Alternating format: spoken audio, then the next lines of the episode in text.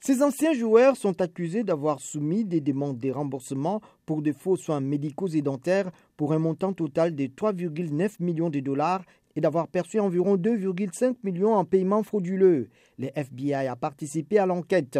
Les procureurs fédéraux accusent Terrence Williams, un ancien joueur des New Jersey Nets, devenu depuis les Brooklyn Nets et des Houston Rockets, d'avoir orchestré la fraude et d'avoir touché pour 230 000 dollars des sommes indues. Il est la cheville ouvrière du système, selon la procureure Audrey Strauss. Parmi ces joueurs qui pour la plupart sont des secondes zones figurent Glenn Big Baby Davis et Tony Allen, l'un des meilleurs défenseurs de la NBA à l'époque, deux fois champion en 2008 avec les Boston Celtics et finaliste en 2010.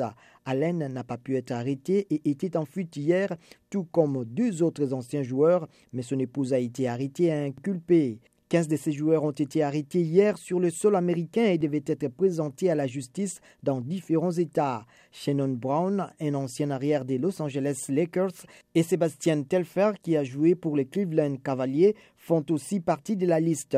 En plus de l'inculpation pour fraude dans les domaines de la santé et fraude électronique, Williams a également été inculpé d'usurpation d'identité aggravée.